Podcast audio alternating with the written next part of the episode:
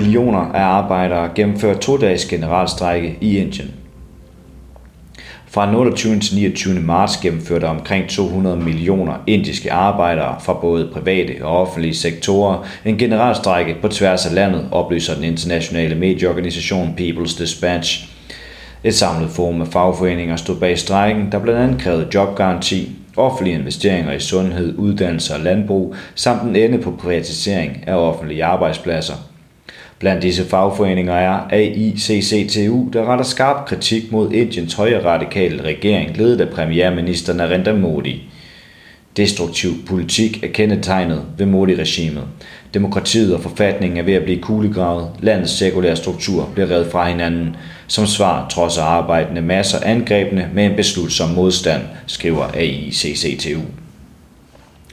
Arbejdere ansat ved fabrikker, havne, byggefirmaer, banker, transportfirmaer, skoler, finansielle institutioner og offentlige kontorer nedlagde arbejdet og lukkede dermed store dele af Indien ned under mottoet Red folket, red nationen. Ifølge den indiske tv-kanal Times Now blokerede store grupper af demonstranter desuden for togtrafikken i delstaten Vestbengalen. Massivt til stede var især fagforeningen SITO, der har over 6 millioner medlemmer, og den politiske alliance, Venstrefronten, der samler ni kommunister og arbejderpartier. Medlemmer af Indiens parlament for det kommunistiske parti CPI M og det socialdemokratiske parti DMK demonstrerede i solidaritet med strejken inden for parlamentets egne lokaliteter foran en statue af Mahatma Gandhi. Her støttede oppositionspolitikere op om fagforeningernes 12 krav til Indiens højre radikale regering. Blandt disse 12 var kravet om øget jobgaranti. I 2005 blev arbejdsloven MGNRIGA implementeret af Indiens daværende socialdemokratiske UPA-regering.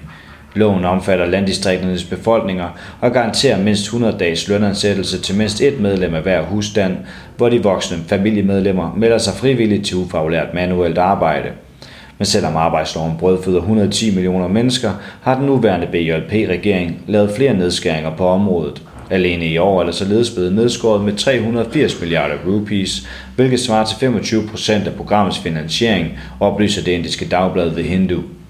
I modsætning til at skære ned på jobgarantien kræver de indiske arbejdere, at regeringen udvider arbejdsloven, så den ikke blot omfatter landdistrikterne, men også de urbane byer, hvor arbejdsløsheden især er høj blandt unge.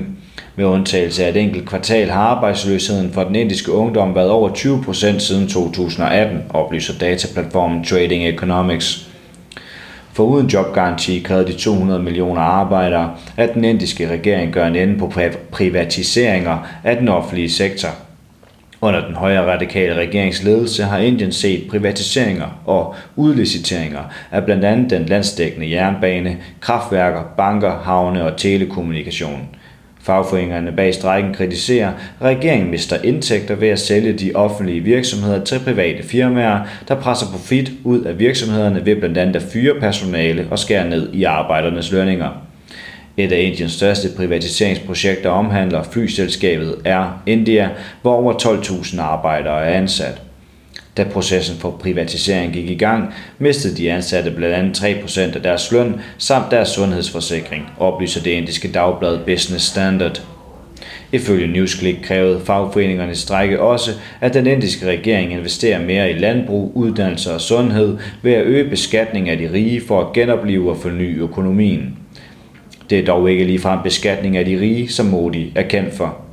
I stedet har den, indiske, har den indiske elite nyt godt af regeringens lange række af skattelettelser, rabatter og afskrivninger af lån. Disse goder har regeringen tilbudt de rigeste i landet på bekostning af skatteyderne, selvom verdens ulighedsrapport for 2022 viser, at Indien i forvejen er blandt de mest ulige lande i verden – de nyeste tal viser, at den fattigste halvdel af Indiens milliardstore befolkning i gennemsnit tjener under 5.000 kroner årligt, mens de rigeste 10% tjener over 104.000 kroner om året, altså over 20 gange mere. Derfor var kravet om beskatning af de rige blandt kernesagerne for de strækkende arbejdere, der mener, at pengene ville være bedre brugt, hvis de blev investeret i landbrug, uddannelse og sundhed, som kommer fællesskabet til gode. Du har lyttet til en artikel fra Arbejderen. Abonner på vores podcast på iTunes, eller hvor du ellers hører din podcast.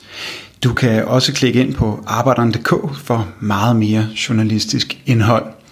Du er også velkommen til at følge Arbejderen på YouTube, Facebook, Instagram eller Twitter, samt tilmelde dig Arbejderens daglige opdatering på Messenger. Vil du i kontakt med redaktionen, kan det ske ved at sende en mail til redaktion arbejderen.dk. Tak fordi du lyttede med.